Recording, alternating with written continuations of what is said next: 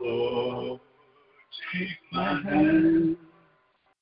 Me on help me stand. I am tired. I am weak. I am poor. Through the storm, through the night, lead me on to light. Take my hand, precious Lord, lead me home.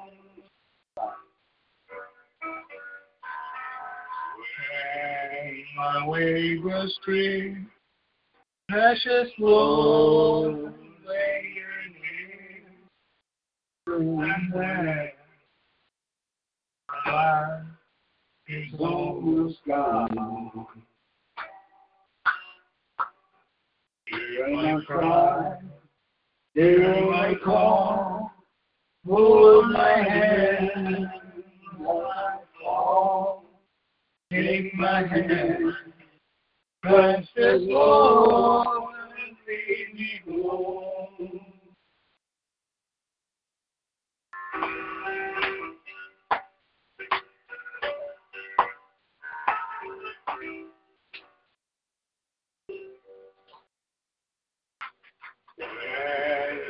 The dark appears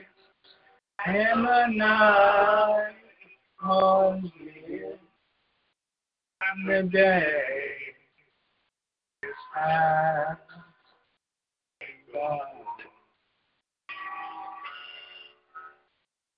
The river I stand, guide my feet, hold my hand. Take me home, precious Lord, lead me home. Keep my hand, precious Lord, keep me home.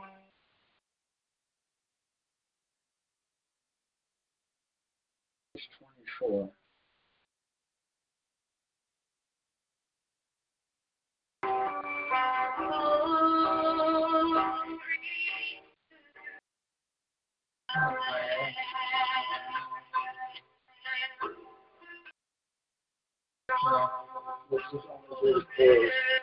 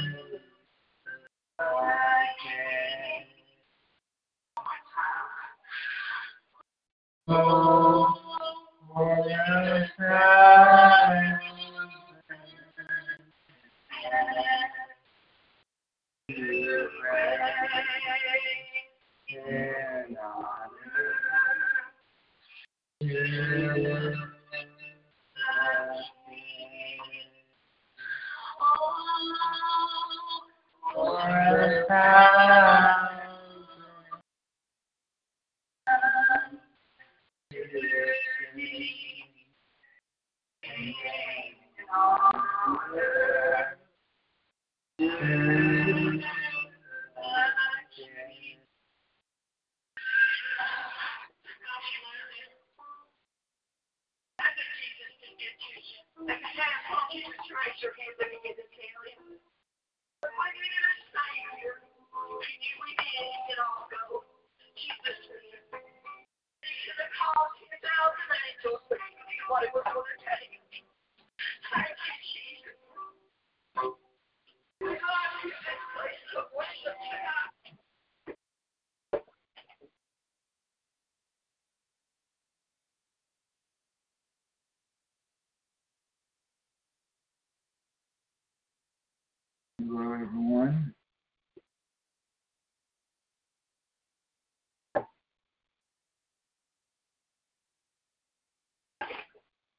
go in prayer. Testing one, two, three.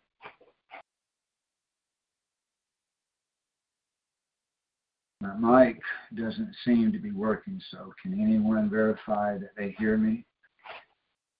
Testing one, two, three. Testing one, two, three. Hmm. Testing one, two, three. Hmm. How would the mic not be working? Hmm.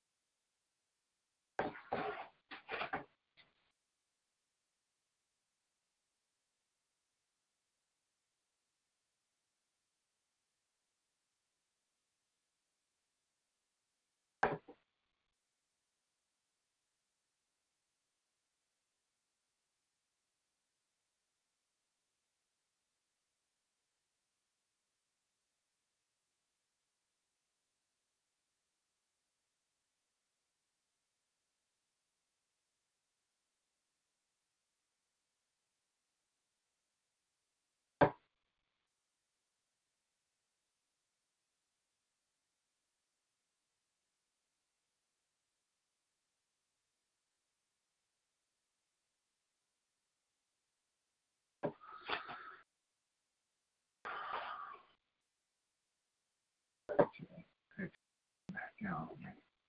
Make sure.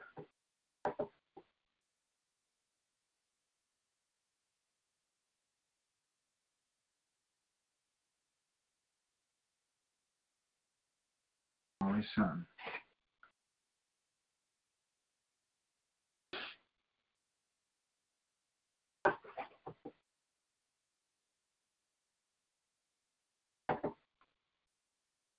Testing one, two, three. Testing one, two, three. Steven still seems like the not working. Can anybody hear me? Text in the chat. You can hear me. Anyone can hear me, text in the chat. Testing, there we go. All right, got it working now. Well, the enemy is really working hard against us. The okay. Yeah, just tell Yana, you can tell Kareem that my microphone was not working. It is working now. So he can just come right back in the room. It was on my part here. how that setting got changed. The devil is working hard against us, that's for sure. Amen.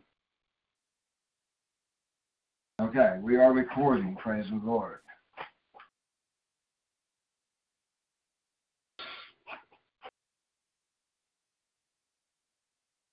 We give time for some people to reconnect.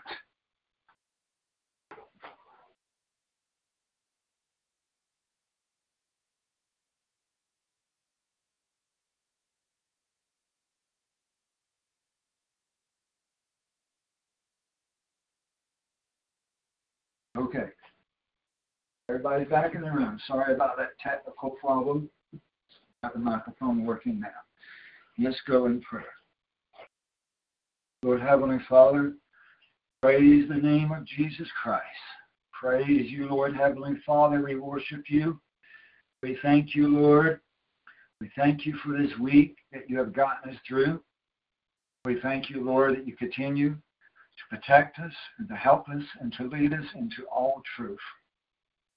Heavenly Father, dark forces are working around the clock overtime. Even though those dark forces are working, we know, Father, that it is by your allowance that there is a plan that must be completed, and all this is part of the plan. Nevertheless, we must fight evil everywhere that it exists. And we must fight with all of our being because this is what it means to be righteous is to rebuke and to fight and to stand against wickedness. We ask you, Father, to show each and every one of us our part in the war. We ask you, Lord, for boldness and courage and bravery, especially for the men and also for the women and children in the days ahead. We ask for your guidance and your leadership you guide each and every one of us in exactly what we should do and not do. And help us to walk in the center of your will and not in our own. We ask you to correct us about mis- misunderstandings, about anything that goes against your will. We ask for correctness. We ask you, Lord, to realign us and bring us back into the center of your will. We ask for your help in these services today and in these days and weeks, months, and years ahead. We ask you, Lord, to help us to put our eyes upon you and upon your true will in all things. In Jesus we ask. In Jesus we pray. Amen. Praise God.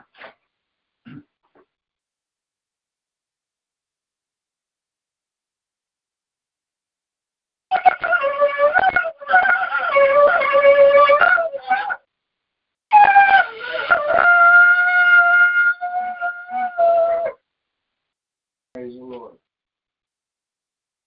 Wasn't a very, very beautiful blowing of the trumpet. It was not, but nevertheless, we blew the trumpet because it is war. We are in war today more than any other time in our life. And I've been in a lot of war, intense war. But this of what we have experienced today is another 9 11 upon the entire world. Even worse than 9 11. Even worse. Much worse. Much, much more severe than what happened on 9 11. And what has happened today will affect the world even more than 9 11.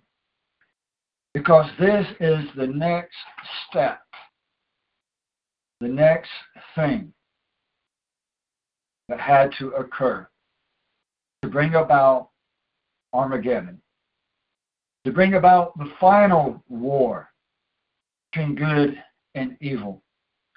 This is just one more step in that direction. An intensification, an increase in the war that we've already been in. Amen. Today, NBC NBC News, I believe, was the first one that did it. NBC and AP, the Associated Press, announced Biden had won the election for president. Biden came out, did a speech, and saying that he had won, which he had no right to do. And NBC and Associated Press had no right to declare that he had won the election when two states, Georgia and Wisconsin, is going to be recounting every vote. How can they declare who has won the election? And when we have a video proof, video proof that there were vans arriving in the middle of the night, 3 and 4 o'clock in the morning, with thousands of ballots marked only for Biden in more than one location. Video proof of election workers filling out ballots after ballot after ballot after ballot for only Biden. At, at least three different U.S. postal workers coming up forth testifying that they were commanded to change dates on U.S. mail, which is against the law. And the list goes on and on and on. With such solid, undeniable proof that millions of ballots for Biden are fraudulent. How can the mainstream media owned by Iran, owned by Russia and China and the communists and the Nazis and the Muslims, how can they say who is the winner of the election or that Biden won the election when there is so much proof that Biden actually, most of his votes, a lot of his votes, millions of his votes, are fake, including in the names of dead people. And they have found thousands upon thousands of ballots marked for only Trump in dumpsters in more than one city and more than one state. This is an attempted coup in the American government, an attempt to overthrow our president and our nation, an attempt by Syria, by Russia, by China, and by Iran, by the Muslims and the communists and the Nazis to destroy America. This is war. And now it is the duty of the U.S. President Trump and the duty of the U.S. military and the U.S. courts to squash very heavily, very firmly, very strictly, very quickly, to put an end to this coup. And if they do not, then it will be the responsibility of the American people to rise to the occasion as it was in the Civil War and as it was in the Revolutionary War to fight anywheres and everywheres to defeat the enemy. That is a human right, God given right to fight evil wherever it exists.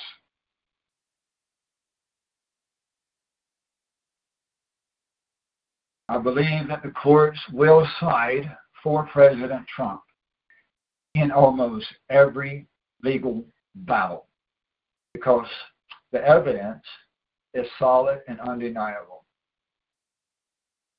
So I don't see how Trump could lose any of these court cases.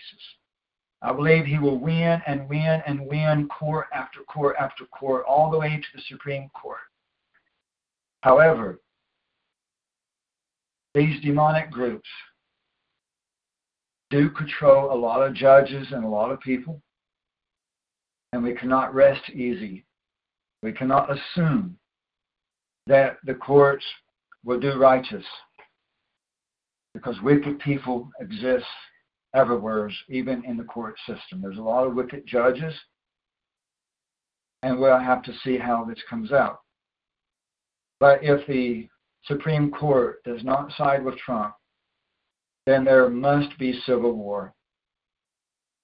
And yes, I understand very much that it must come to pass, whatever happens must come to pass. I understand God's will that this nation must fall. But that doesn't mean that we have to watch it fall without declaring what's right, what's wrong. You don't have to stand by and just say and fold your arms and say, "Oh well, that's God's will. Oh well, oh well, okay, uh, go back to sleep." God's will for something to happen does not mean that you bury your head in the sand and not fight evil. That's not what God's will means. That's not what it means to accept His will. What is His true will? What is His true will? What would He really, really, really want to happen? And that is the end of communism, the end of Islam, the end of the Democrat Party. Isn't that really God's will? And how is that going to be achieved? Is God going to snap his fingers and it just happens? No. The way that God has always worked is through the hands of men and women and children. He has always used the hands and feet of the body of Christ, the body of Israel, the nations of Israel. He has always used us humans as his instruments. Was it not God's will for the Civil War and the Revolutionary War? Those were God's will. But it was also God's will that men fight in those wars. It was God's will that George Washington and many other bold, courageous men in the Revolutionary War to kill and overthrow the British government. That was God's will. We can't just say it's God's will, therefore we shouldn't do anything. It was God's will for men to fight and overthrow the British government because the British government was extremely corrupt and overbearing on the people and was trying to keep people within the Catholic Church. So the new Americans, which were English people, had to do what they had to do, and it was God's will. Read the Bible, how the Bible is full and full and overflowing with war, and it's all God's will. Amen. I won't keep my mouth shut and just say it's God's will. I'm not going to keep my mouth shut while I watch the Democrats take control of America. No. I will not remain silent. Neither should you. We have a duty and responsibility to freedom, God, to righteousness, to stand against wickedness. Amen. We'll see what occurs in the days, weeks, and months ahead. We'll do our part. We'll do our part in the war. We'll do our part in the battles. In the end, whatever happens will be God's will. But that doesn't mean we have to sit down the entire time. Amen. Praise the Lord.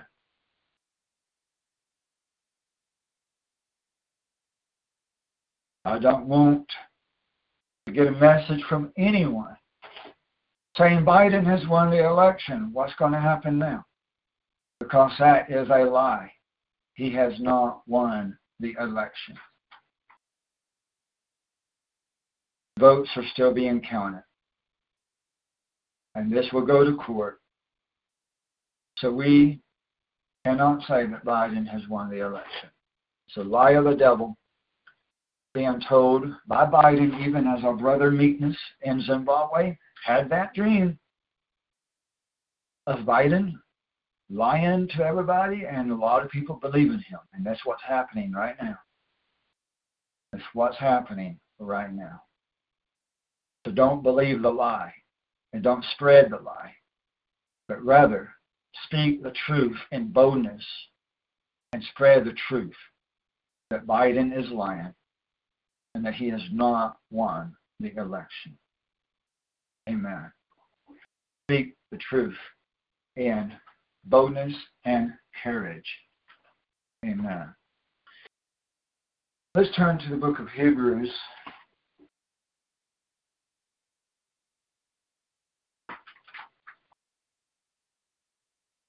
Hebrews chapter 13. And we just got our Bibles here, our brand new updated Bibles. So if you hear me say anything that difference from your copy, if you still have an old copy, feel free to mark through it and correct it to how, however I read it today.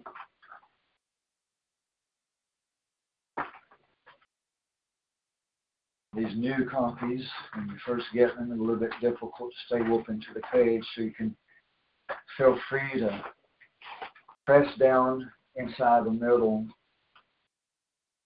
binding to get the pages loosened up a little bit and where the Bible will stay open, it won't hurt it.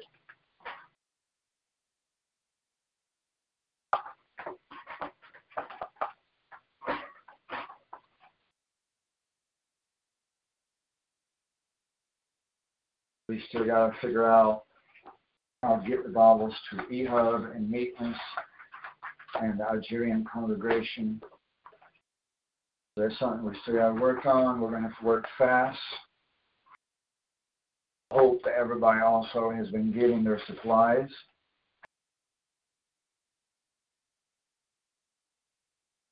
For you people that's not in the United States, you've got to realize that the Great Tribulation is promised unto the entire world, not just America. So what you're witnessing right now will cause chaos financially and politically and physically worldwide, not just America. This is not just an American problem because communism and Islam and Nazism, the three sixes, are not just trying to take over America only, but the whole world. Amen? Amen. So it's everybody's problem. It's your problem. Amen.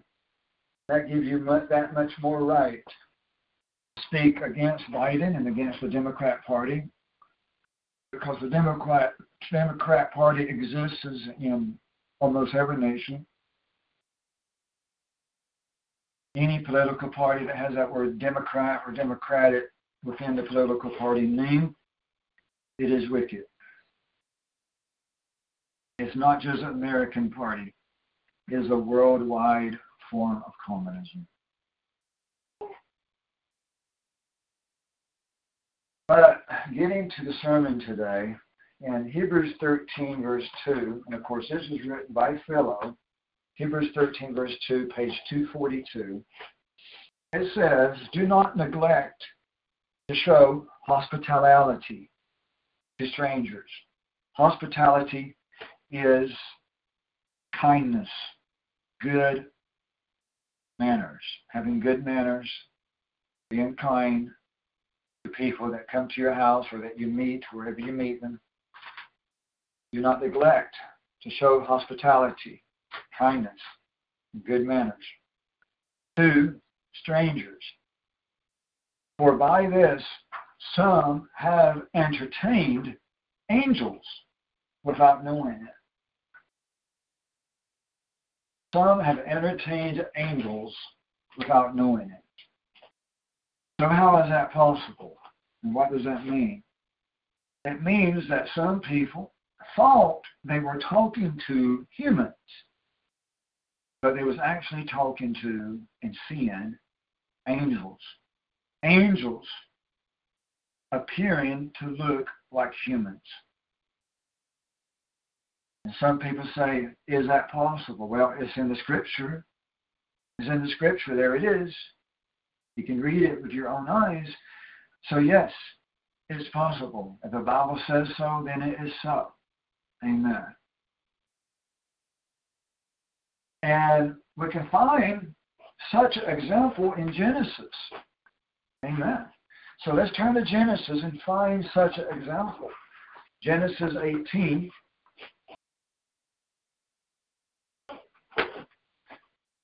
Genesis chapter 18, starting in verse 1.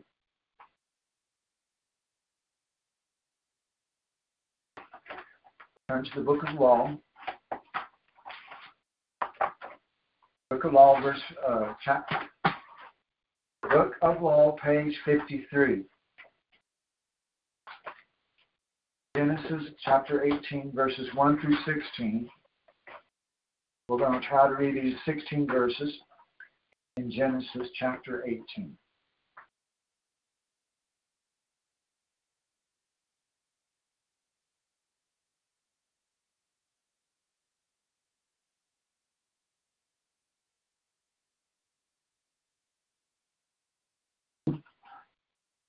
Genesis 18, verse 1.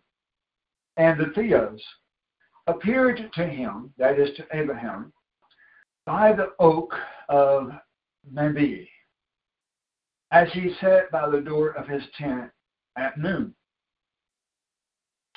And he lifted up his eyes and beheld, and lo, three men stood before him.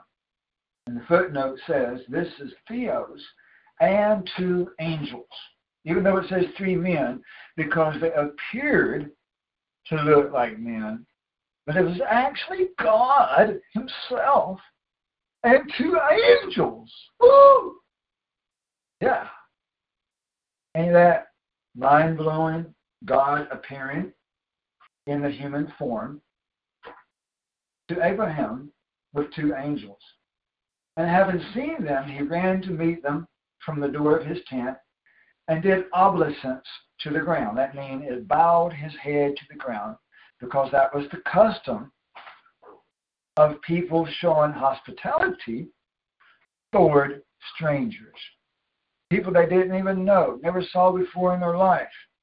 They would bow to the ground to them. That was the custom. Showing them respect and care and love and kindness. That's a good, can be good at times, custom.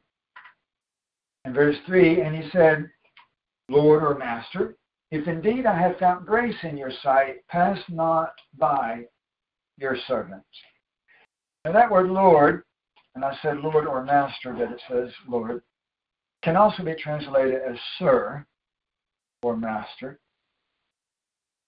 And I believe that part of the reason he said this was they probably had clothing that you would relate toward rich people, clothing more flamboyant type of clothing, whereas if it had been a poor person, they would have been completely naked. And it doesn't say what kind of clothing they had. And it was just a custom that they would bow before anyone. But the way that he said this is if I have found grace in your sight, pass not by your servant. Shows me that there was a reason, there was some reason by sight alone, by only sight, that he had even a greater respect toward these three strangers. And that would have been very obviously if they had not spoken a word, if he had never seen them before, then it would have had to have been by their clothing or their number of horses or number of cattle, something like that, that would give away that they were men of renown, men of wealth, power, authority, honor. So he's recognizing that these men are men that he would honor. And verse 4 let water now be brought, and let them wash your feet, and you will refresh yourselves under the tree. Verse 5 And I will bring bread, and you shall eat, and after this you shall depart on your journey, on account of which refreshment you have turned aside to your servant. And he said, that is, God said, so do as you have said. Verse 6 And Abraham hastened, that means hurried, to the tent to Sarah and said to her, Hasten, meaning hurry, and knead three measures of fine flour and make loaves, loaves of bread. So, Robert, I'd like for you to make a note to change the word hasten and hastened to the word hurry and hurried, just so that more people in different languages and better understand that. It's a easier to understand for certain people that don't know English as well as others. The word hurry would be easier for some people to understand.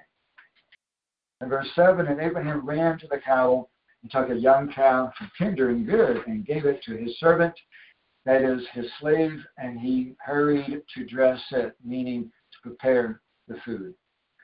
And he took butter and milk and the calf which he had dressed, which he set before them, and they did eat. That word dress in English does not mean to put on clothes in this context. They did not put clothes on the cows. What it means is to prepare the food. It's weird. English is so weird. But it means to prepare the food. So that needs to be changed as well so that people that don't know English well would understand this better.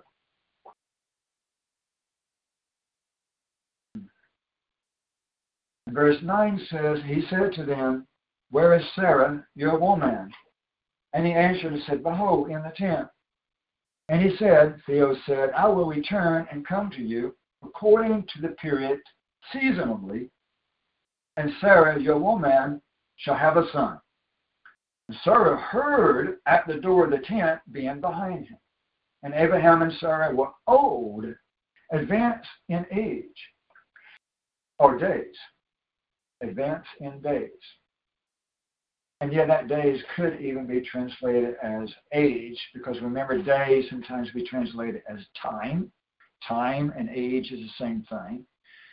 Because they want to advance in just the number of days, but the number of years as well. So it can be translated as advance in age.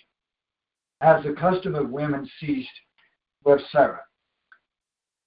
And Sarah laughed in herself saying, The things have not yet happened to me, even until now, and my, my Lord, my Sir, my husband is old. And the Lord said to Abraham, Notice how it says, The Lord said to Abraham, so this definitely identifies the main macho guy as being God. Not just a Lord, but the Lord. Said to Abraham, Why is it that Sarah has laughed in herself, quietly, within her own mind? So how do you know that? Because he was God. Saying, Shall I then indeed bear? But I am grown old. That word there uh, spelled right? Shall anything be impossible with the Lord? At this time I will return to you seasonably, and Sarah shall have a son. But Sarah denied, saying, I did not laugh, for she was afraid. And he said to her, Not true. Therefore you did laugh. And the men, having risen up from there, looked toward Sodom and Gomorrah, and Abraham went with them and tended them on their journey. So we see Theos and also two other. Then let's go over to chapter 19, and it identifies those two other men that was with God. Chapter 19, verse 1, the two angels came to Sodom, that's with Abraham and with God, at evening, and Lot, which is Abraham's nephew named Lot, sat by the gate of Sodom, the town of Sodom. And Lot, having seen them, rose up to meet them, and he bowed with his face to the ground, as was the custom. So the other two men that was with God were angels. These were angels and God appearing in human form. Verse 2 said, uh, My lords, or my masters, or my sirs, turn aside to the house of your servant and rest from your journey and wash your feet.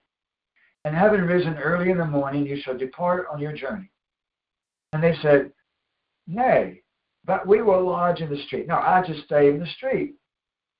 And he constrained them, and they turned aside to him. So they finally agreed and turned aside to him, and they entered into his house. And he made a feast for them and baked unleavened loaves of bread for them, and they did eat. And before they went to sleep, the men of the city, the Sodomites, compassed the house, both young and old, all the people together. They called out Lot, said to him, Where are the men that went in to you this night? Bring them out to us that we may be with them, meaning that we may have sex with them. And Lot went out to them to the porch, and he shut the door after him and said to them, By no means, brethren, do not act wickedly. For I have two daughters. I have not known a man, meaning had not had sex with men. I will bring them out to you. For you will use them as it may please you. Only do not do, do not do injury to these men, to avoid which they came under the shelter of my roof. In other words, he recognized that it was his duty and his responsibility, as the custom was, to feed, wash the feet, take care of strangers, to entertain strangers, to show hospitality to strangers. And these men, angels, he didn't know they was angels, was his responsibility under his house, in his house, under his roof. They were his responsibility. And a lot of people today would say, well, that's cruel that he offered his own daughters. But the reality was that women were allowed to be sold, traded, and given away. That was the custom. So that have been a lesser tragedy even though you might still look at it as a tragedy, it would have been a lesser tragedy because it was a common thing to give away women and sell women. It was a common thing, everyday thing. But to give up these men to be raped would have been a greater tragedy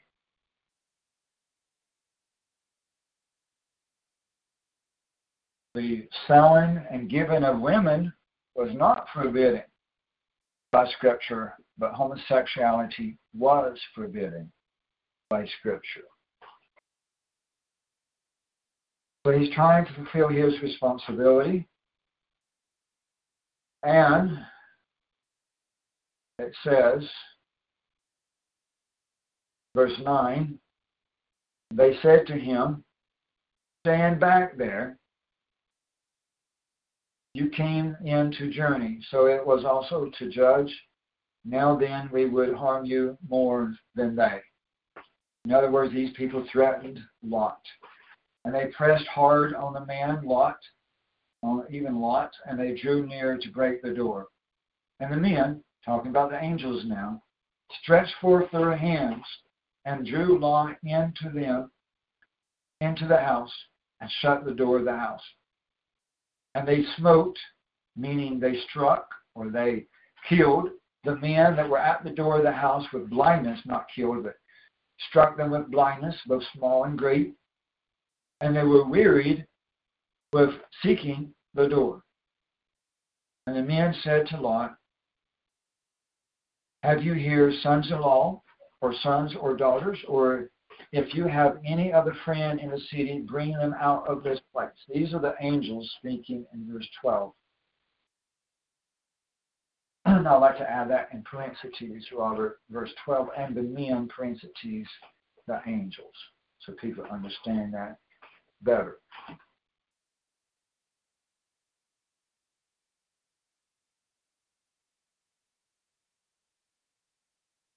Those men, or those angels rather, said, if you have any family, if you have any sons-in-laws, if you have any sons, if you have any daughters, if you have any other friend in the city, bring them out of this place. Call them, write them, blow the trumpet, get them out of this town. Verse 13, for we are going to destroy this place. For their cry has been raised up before the Lord, and the Lord has sent us to destroy it. And Lot went out and spoke to his sons in law, who had married his daughters, and said, Rise up and depart out of this place. Now, obviously, Lot had a lot of daughters because there was some of his daughters were virgins, right? Verse 8, he had two daughters who were virgins. And then in verse 13 and 14, he had daughters that were married as well. And then, of course, he, of course, he had sons as well. Of course, probably most likely.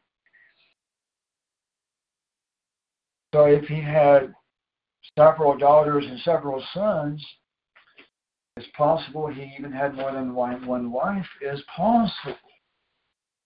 If you get a lot of children, you probably have more than one wife, or at least some children by his slaves.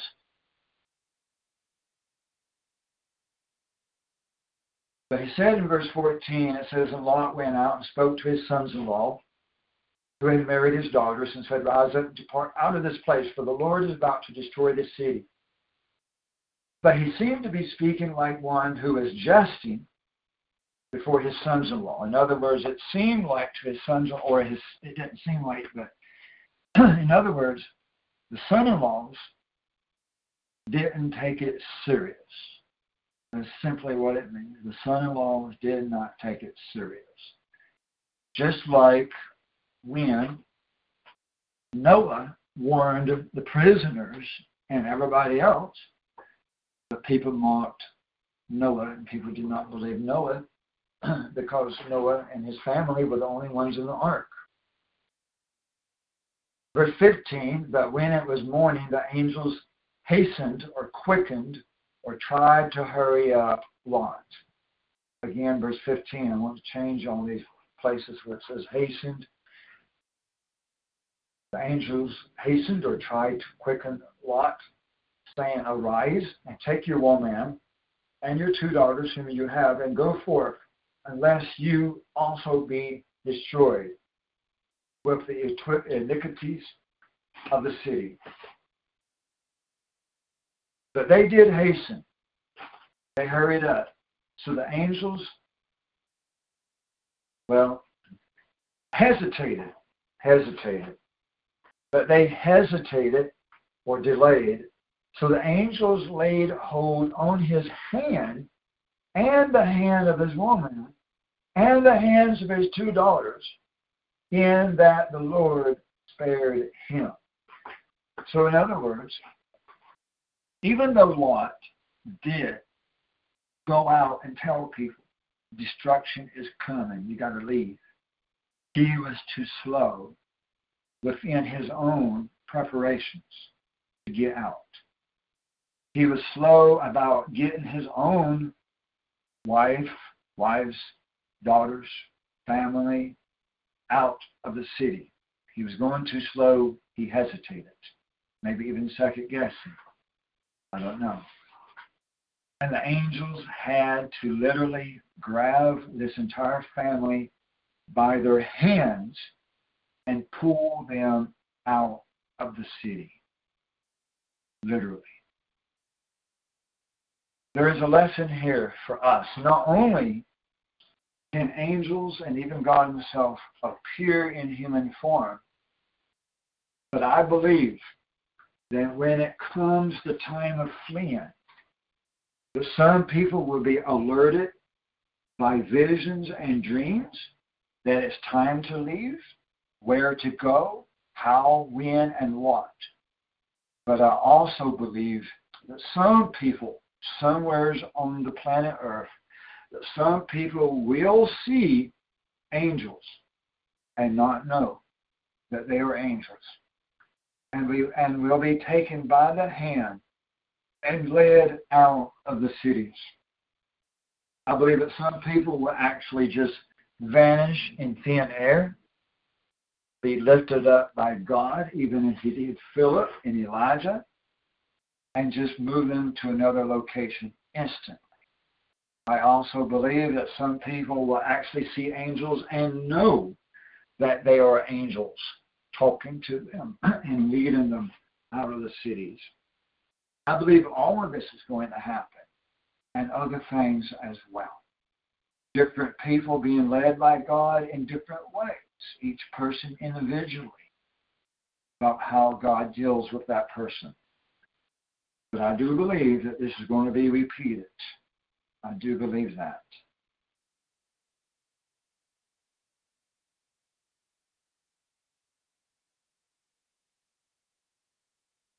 And then we know the rest of what happened is that God brought the fire down out of heaven upon those cities of Sodom and Gomorrah and destroyed those cities.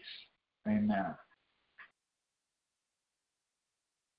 Now let's go to the book of Tobit, which is in the book of history.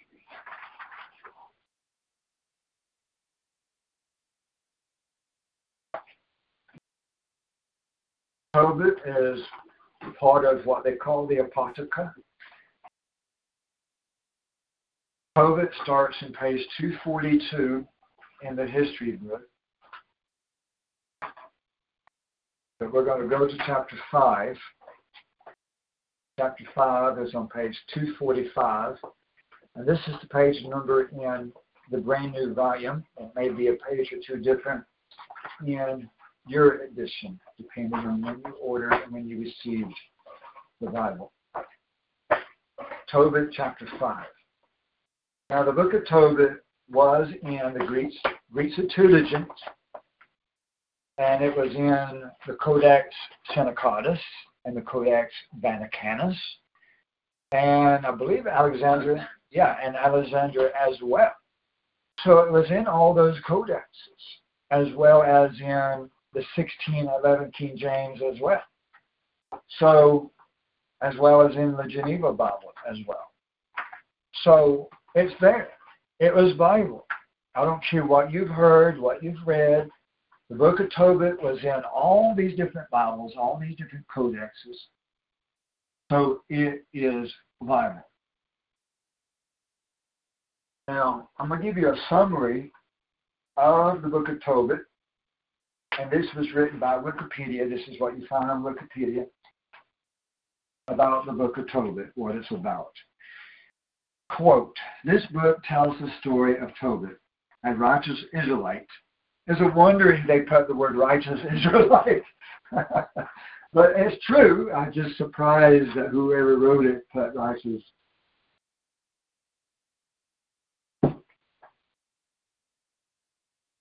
a righteous Israelite of the tribe of Naphtali, living in Nineveh after Sargon II had deported the northern tribes of Israel to Assyria in 721 BC. In the two Greek versions, the first two and a half chapters are written in the first person. In the Vulgate version, they are written in the third person. Tobit, raised by his paternal grandmother, Deborah, remains loyal to the worship of God at the temple in Jerusalem, refusing the cult of the golden calves that Jeroboam, king of the northern kingdom of Israel, set up at Dan. He is particularly noted for his diligence in attempting to provide proper burials for fallen Israelites whom Sargon's successor had slain. For this behavior, the king seizes his property and exiles him. After the king's death, Tobit is allowed to return to Nineveh, where he buries a man who had been murdered in the street. That night, he sleeps in the open, out in the open outside, and is blinded by bird droppings, bird poop, which fall into his eyes, and he becomes blind. His blindness leads him to falsely accuse his wife, Anna, of stealing a baby goat that she had received as a payment or partial payment for work that she had done. And this strains his marriage, and ultimately he prays for death. Meanwhile, in a faraway town, a young woman named Sarah has prayed for death also. The demon of lust abducts and kills every man that Sarah marries on their wedding night before the marriage can be consummated. Seven times Sarah had agreed to marry a man. Seven different times that she had agreed to marriage, or that her father, her dad, had tried to give her or sell her to a man for marriage. And all seven times, before she can even consummate the marriage, before they can even go in and have sex and make the marriage final, a demon killed each and every one of these men. And God sends the angel, Raphael, disguised as a human, to heal Tobit of his blindness and also to free Sarah from this deadly demon. The main narrative is dedicated to Tobit's son, Tobias, who is sent by his dad to collect money that the elder had deposited in the distant town. The angel Raphael presents himself as Tobit's kinsman, Zachariah, or a Azakiah, how would you probably say Azarias. Azarias, and offers to aid and aid and protect Tobias. Under the angel Raphael's guidance, Tobias journeys to Media with his dog. And along the way, while washing his feet in the river Tigris, a fish tries to swallow his foot.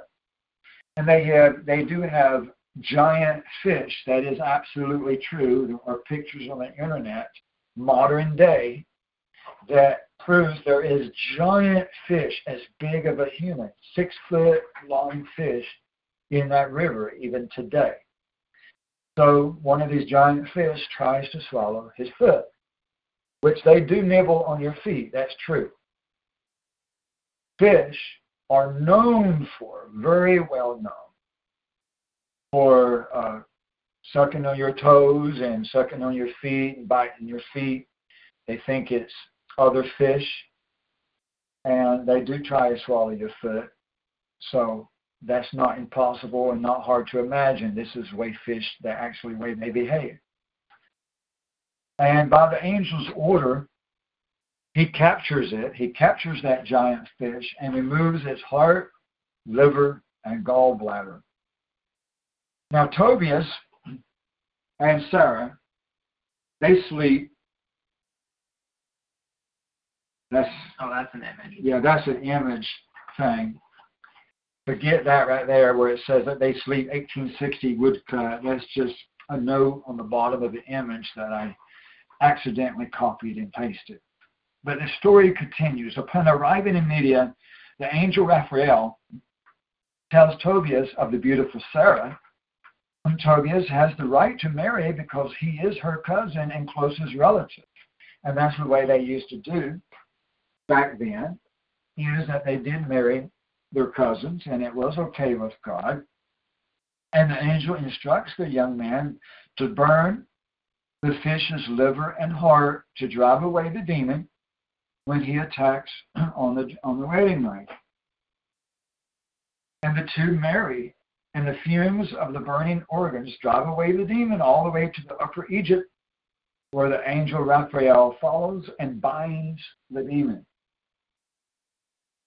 Now, a lot of people would say, well, this proves the book of Tobit as false and not scripture because this is witchcraft to drive away a demon by burning the organs of a fish. That is what a lot of people will claim or assume.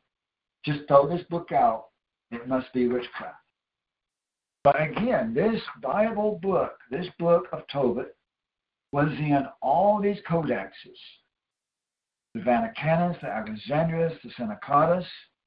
It was also in the King James 1611 and the Geneva Bible of 1560. It was in all these different things and other things as well. Uh, even in the Dead Sea Scrolls, it was found. So we can't just throw it out just because something seems strange to us. We've got to be willing to learn and grow in our knowledge and understanding of God's ways. Amen. Now, this angel appeared as a human. Well, it says in Hebrews 3 that happens. We saw that in Genesis that it happened. So that's not strange that an angel would guide somebody by God's orders and pretend to be a human. That's not strange. But the burning of the fish organs is strange to us. We have always been taught and assumed that anything everything that a witch does is evil. Everything. If she burns a candle, it's evil. If she lights a candle or if she burns incense, it's evil. If she uses crystals, healing stones, it's evil. We've been taught all that. And yet all that is a lie. Every bit of that is a lie. It's not it's not witchcraft to burn a candle in prayer. They was commanded to burn candles in prayer in the Bible, in the sanctuary of God. How is that witchcraft? It's not witchcraft to burn incense in worship. It depends on who you're worshiping, of course. Amen. And it depends on who you're burning the candle for, right? But it's not witchcraft just to burn a candle or just to have incense in prayer or in worship. So you can't say just because a witch does it is automatically witchcraft. So what we have learned today from the Bible is it's not witchcraft to burn the organs of a fish to drive away a demon. Not witchcraft. How it works, I don't know. But I don't have to understand it to accept it. There's a lot of things we don't understand about how God works. He works in mysterious ways. Perhaps the smoke gets in the eyes of the demon. I don't know. Perhaps they don't they can't stand the smell. I don't know. It doesn't matter how it works. But we just need to accept that this is Bible because it is. And God sent this angel to this family and to this woman as a romantic story as a story of deliverance for both of them. Amen. And bring this man and woman together. It's beautiful. Amen. So we must be willing to grow in the knowledge of God and not be paranoid or overly fearful of things we don't know or understand. Amen. We've got to be willing to grow in the truth. So this man and woman, they marry each other. And it says that Sarah's dad had been digging a grave to secretly bury Tobias, thinking that he was going to die like the other seven men. But surprised to find his son in law alive and well, he orders a double length wedding feast and has the grave secretly filled. Since the feast prevents him from leaving, Tobias sends the angel Gabriel to recover his dad's money. Remember, he does not understand that he's an angel. He still thinks that he's a cousin or a relative or somebody, maybe an uncle or something. After the feast, Tobias and Sarah return to Nineveh. And there the angel Raphael tells the youth to use the fish's gall, gallbladder, to cure his dad's blindness.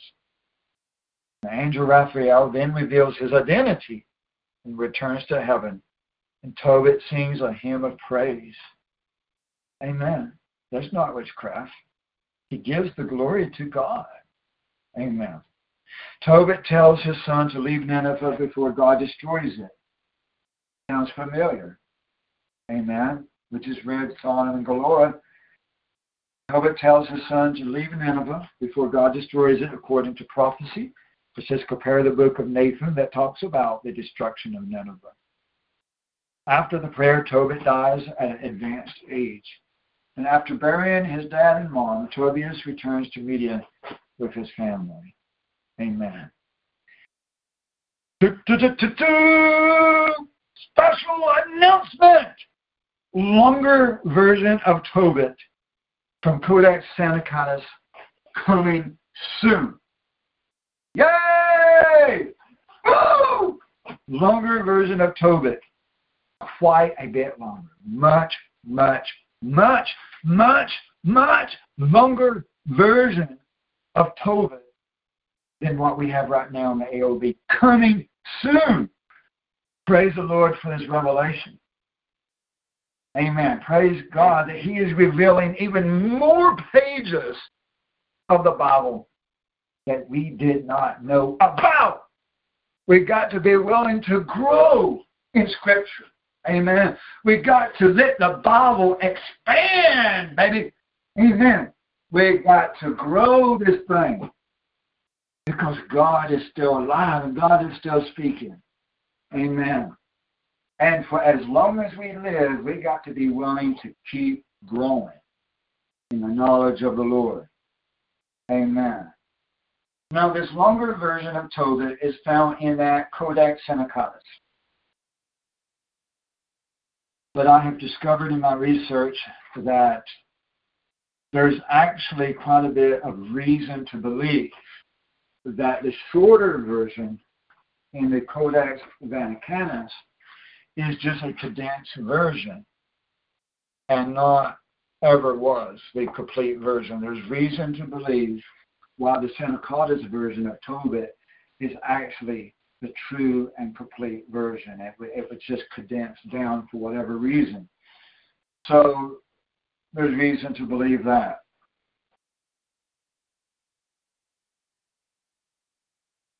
Now, going back to, to the subject of angels appearing as humans, we have read about good angels appearing as humans.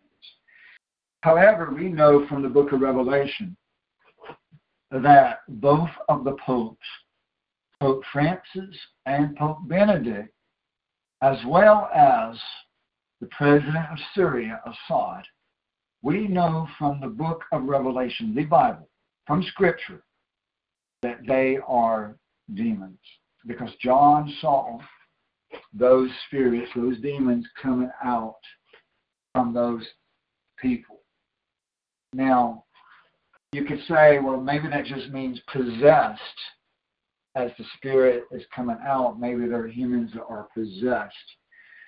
But that's not it, because, for example, it is actually well known in the Middle East that the word Assad is the name of a high archangel, very well known in the Middle East. He is the angel that witches do their spells in the name of Assad. He is the witch of witch, uh, the angel of witchcraft in the Middle East. So it's very clear. With that knowledge, with that information, it is very clear that he's not just a human that's possessed, but an actual demon. We know also that the Bible says that there would be some kings and that one of those kings would come back in the end time. So, how can a king come back? There's no such thing as reincarnation that we know of. So, and that's the way I'm going to word it, whether you like it or not, that we know of,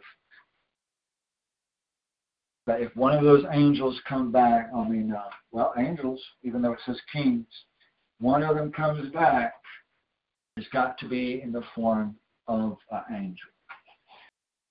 If you look at Assad, starting with the letter A, and Antiochus, and Alexander the Great, uh, Apollo, it, all these, and um, even Easter, really, if you spell it as S star, and uh, the other version of it with an A, repeatedly, these different demons, or maybe the same demon, always starts, not always, but many times starts with the letter A, is an attempt to claim the presidency. It is an attempt to claim the throne of God, the title of God. Just like the word theos originally only applied to the true God. But then men and women started claiming to be the theos, and eventually that word got applied the word all the false gods as well. So it is an attempt to steal the title of theos by and the title of alpha by having the letter A in Apollo and Estar, which is Easter, and Assad and others. But from the book of Revelation and from the book of Daniel and from throughout the Bible, even Ezekiel, right? Yeah, where it talks about the king of Tyre, the king of Tyre, T Y R E, the king of Tyre appears to be a human figure, a leader of a town, and yet the Bible speaks of him as being the devil.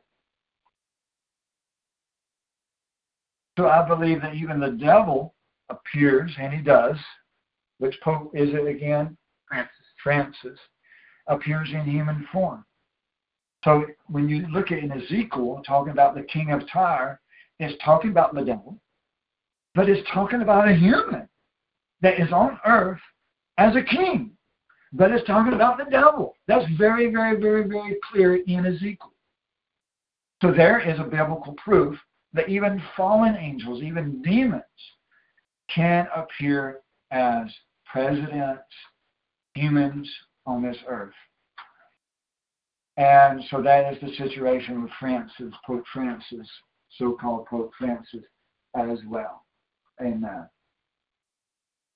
So even though we didn't turn to these pages, I've given you examples of biblical reference for fallen angels in Ezekiel and in Revelation for fallen angels appearing as humans.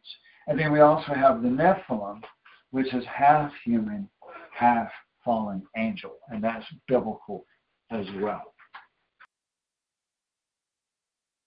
So keep all this in mind, and then I did put a note in here saying that you might be able to see red in the eyes of angels or demons, or perhaps even a flame of fire, or a red color, a red brightness in the eyes of angels or demons in the mirror or in a glass reflection or a water reflection. So if you ever suspect, if you ever suspect, perhaps this person I'm talking to might be a demon, I'm not for sure whether this trick works with good angels or not. It might be both good and bad. It might be just the evil ones. That if you can catch their reflection in a mirror, or in the water or glass, somehow you catch their reflection and see if you can see red, supernaturally red, or flames of fire in their eyes. Now, if you think about it, both the good angels and the bad angels, both, they actually are fire. That's what they are, and we are too. But we can't see the fire in our eyes.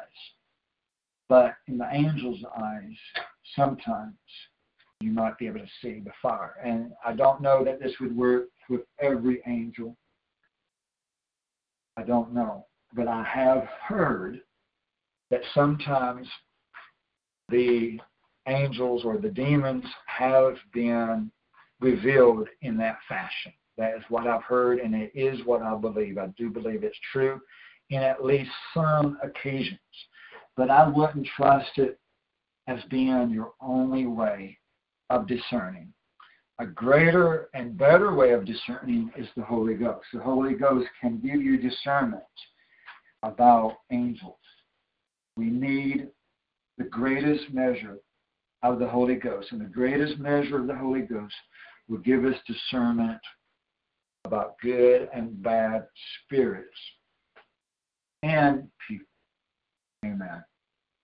And the Holy Ghost doesn't only, not only help you to sing in tongues, speak in tongues, and give prophecy and understand things, but also to be obedient to God and to resist sin and to grow in the measure of the Holy Ghost, to grow in the knowledge of God, to grow in the truth, and when to keep your mouth shut, when to be quiet, and let others speak, and be humble, and be a servant to all people. Amen.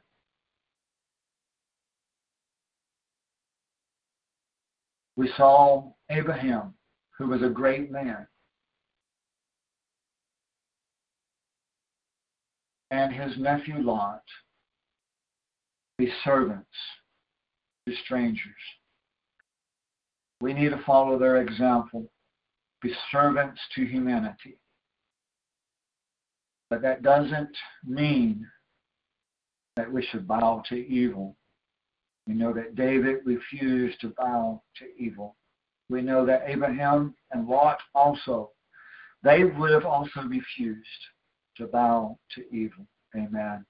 Even as Lot absolutely rejected the demand of the citizens of Sodom and Gomorrah to rape the strangers. They refused to just sit down and be quiet.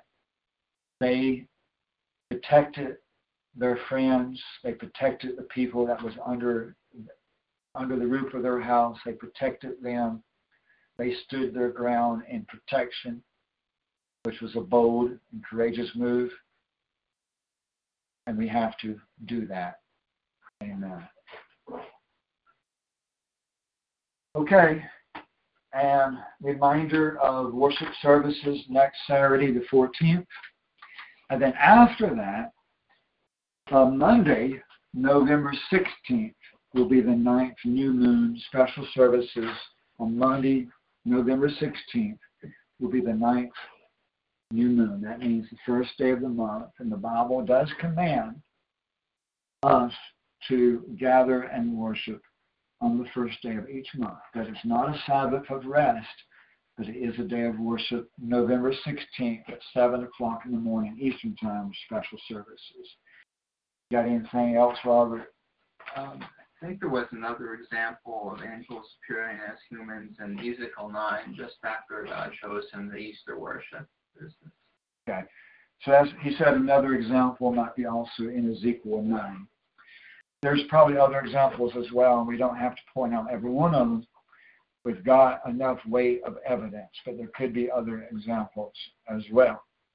We definitely know it's real, it's true, it's very clear in the Bible, and I believe we're going to see, whether we recognize them or not, I believe that some of you will see angels and not know it unless you discern it. Amen uh, and they could be bad angels as well. We have to watch out for that too and be careful who that we associate with, who we allow within the congregation, who we allow to go with us and who we allow to be friends. We have to be careful and exercise strong discernment. And everybody should be praying for God to give you greater, stronger discernment about people and spirits and situations. We should also pray for wisdom. Amen. Okay, again, the American elections, Biden has no right to, declare himself as the winner of the elections, and neither does the news media. And not only NBC and Associated Press, but now even Fox News and other news media all across the world is declaring that Biden has won the election when votes are still being counted and recounted, and when the courts still have to decide this thing. They have no right to declare that Biden has won. This is attempted coup, and it is an attempt at the destruction of America. And there are, de- there are demons in human form that are behind this, guarantee you, guarantee you. And we must stand our ground. Each person individually, to a different measure and in a different way, we all must stand our ground. And you need to recognize that in my position of authority, I must make bold proclamations. And you might not always like everything I say and how I say it and what direction I go, but I have that responsibility to make bold proclamations. We have many different people on different levels of life that are listening to the broadcast and following the ministry, including soldiers and government officials. Absolutely. There are people that follow this ministry in one way or another who you have no knowledge of, and whom many I have no knowledge of. This is a public ministry, and all of my posts are marked as publicly displayed. We're on Twitter, Facebook, Parler, we're on MeWe, we're across the internet. Sermons are live, sermons are recorded, all of this and more. It would be extremely ignorant to think that we know of each person that is watching and listening. And as the days continue and the months continue, it will be more and more important to exercise a very strong discernment about who you associate with, what you say, what you say in public, but I will have to be, even at the same time, more discerning, but also less careful, because I have to make the public declarations. That is the responsibility of a public official. I have to make very bold declarations without fear of my life. God will protect me. Amen. Well, praise the Lord Jesus Christ for the revelations today. You have learned something. I have learned something. We're growing together as a body, as the bride of Christ. We are growing together and we continue to grow. Amen. We praise the Lord Jesus Christ for the new information, the new knowledge, and the revelations revealed this day. Thank you, Jesus, for what you're doing, for what you've done, and for what you're going to do. We trust the path that you have given each one of us. And we pray that we will fulfill our role, our jobs, our duty, our fate, our destiny, that we'll fulfill it all for you, Father, as you have designated us to do. In Jesus we pray. Amen. Amen. Praise God.